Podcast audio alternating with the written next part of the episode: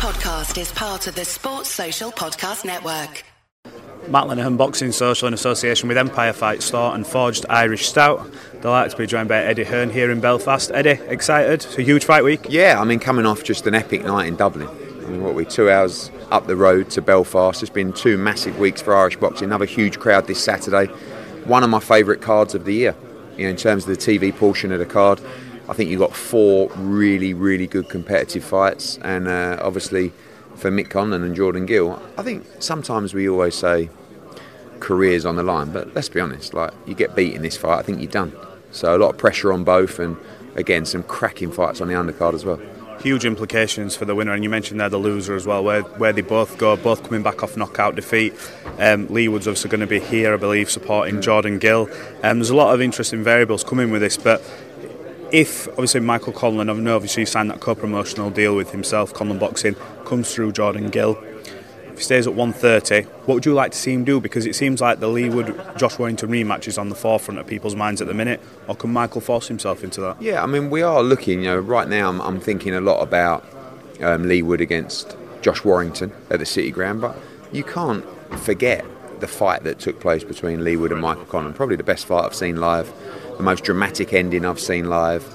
And you know that his fans travel. Like Michael's very lucky that he's got a huge fan base, as you'll see on Saturday, and every time he fights. So, you know, whether he's if he wins this fight, whether that's a trip to Cardiff to fight Joe Cordina, whether that's Joe coming here, whether that's a trip to City Ground. Well, I mean, there's lots of options for him, but certainly he must win.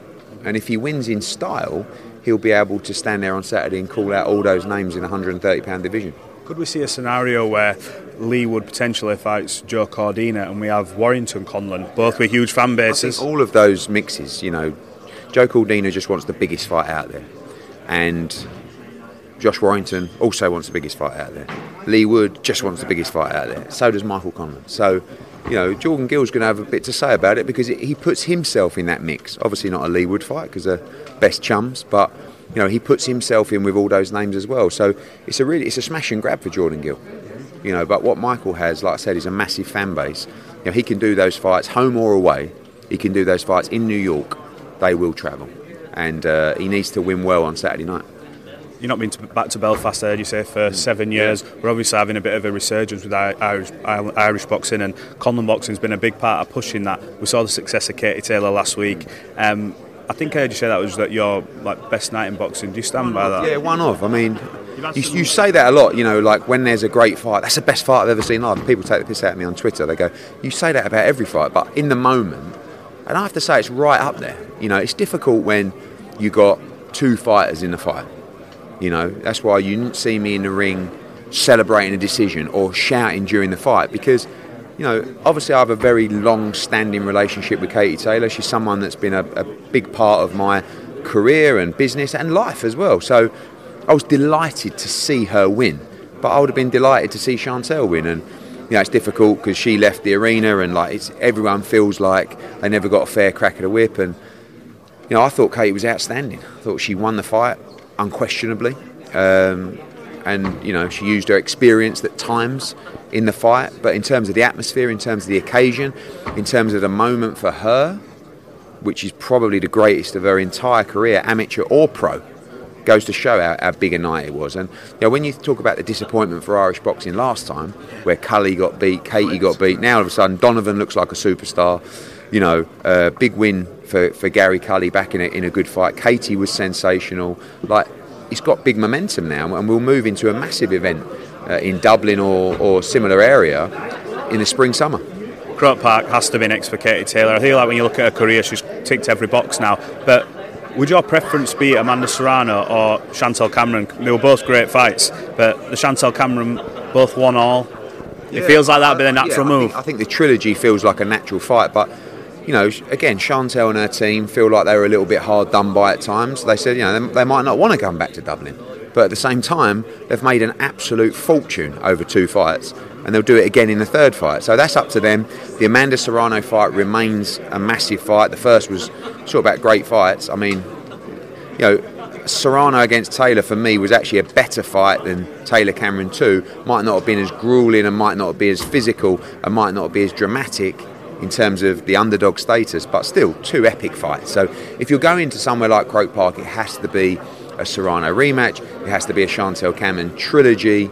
So we'll see. But not just Croke Park, you know, Aviva Stadium, other options. But Croke Park is always, you know, the, the one, the dream. So we'll do everything we can to see if we can make it happen. News of Devin Haney obviously vacating his belts. Um, what do you make of that? Sort of blows the landscape open in that division. No, and I think he needs a lot of uh, credit for that because it's very easy. He doesn't. He didn't have to vacate the belts. He could have seen how he got on against Regis Prograis, and if he lost against Regis Prograis, it gives him the security to come back and, and defend as a champion. So one, it's a ballsy move, and, and obviously a, a move that shows tremendous confidence, but also respect to him for not taking away opportunities for other fighters because sometimes in that position, a fighter or their teams go, no, no, no, we'll hold on to him down to the last dying breath till you have to get rid of him. Now he's giving opportunities for fighters like Lomachenko, like Kambosos, m- maybe uh, Tashi Fierro, our kid, you know, who's up there with the WBO to get a shot at the world title. So he's obviously very confident, but also I think his days at 135 are numbered. Maybe he's sitting there now at, I don't know, 147 and going, I'm glad I'm not fighting at 135 anymore. So respect to him for you know, making sure that opportunities arise for fighters because he could have held them and seen what happens against Prograis. By the way, I cannot believe that fight is come next round week. quick, hasn't I it? know. I mean, I saw the 10 days yesterday, nine days till Haney Prograis. Unbelievable. What a fight. Look, got to address the elephant in the room. I know you've probably much you can't say on it due to things going on in the background. Conor Benn's application rejected by the British Boxing Board of Control. You've often felt, I've heard you say on many occasions, that there's an agenda against Conor that he's maybe treated a little bit differently from other fighters who've had the same sort of scenario. Can you just comment on what's the news that's come out and obviously Robert Smith's comments? I mean, firstly, I'll comment on your last part that, which is unquestionable that Conor Benn has been treated differently to other fighters. You know, I mean, there's a very high profile fighter that, that got treated uh, completely differently. So, why is Conor Benn, what is it about Conor Benn that's being treated differently to others? Don't know. That's one for the board. Very disappointed to see Robert Smith come on Talk Sport and give his explanation without actually speaking to us. Again, choosing to go through the media. Uh, his comments actually were completely inaccurate, and that will be dealt with today by Conor and his legal team, and you, there'll be further news on that. For us, the focus is on making the fight. And until the fight is made, really, I say there's no point discussing how it's going to play out, but it might be irrelevant if we don't get this fight signed. So all of our focus is on February the 3rd at Spurs, Eubank against Benn. When or if we get it signed, then we will deal with the situation. We believe Conor Benn is clear to fight legally.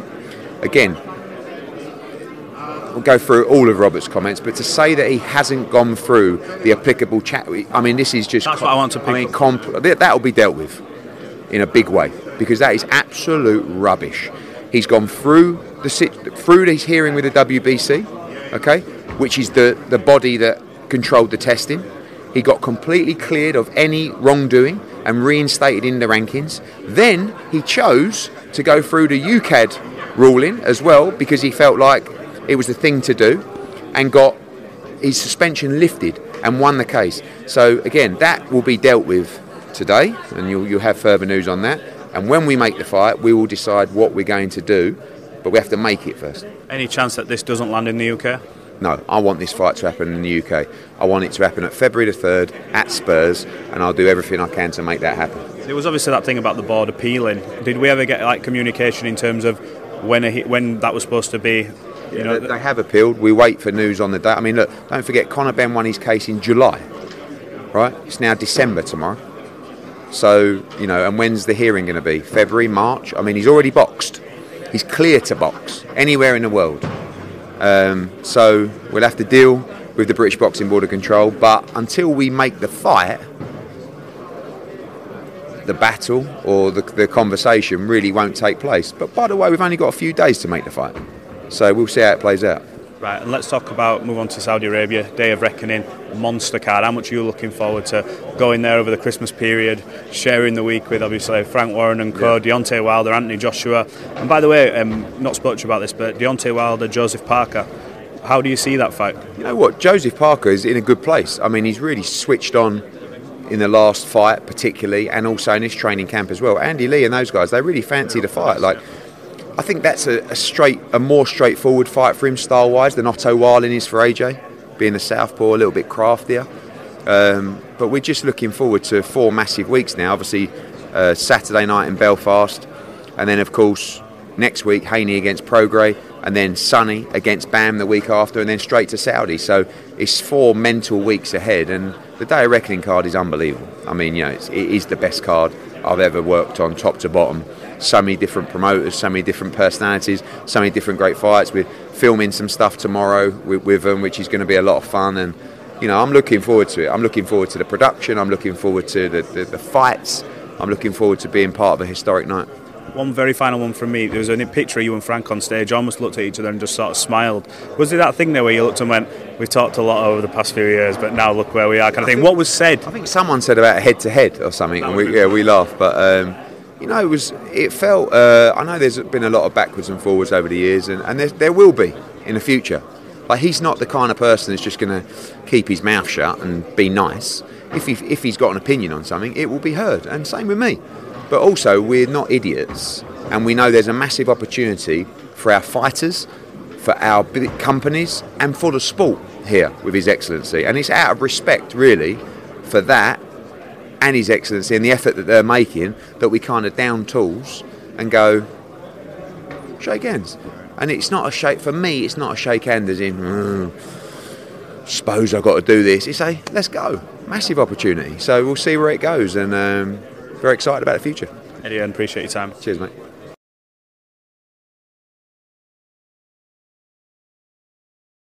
Sports Social Podcast Network.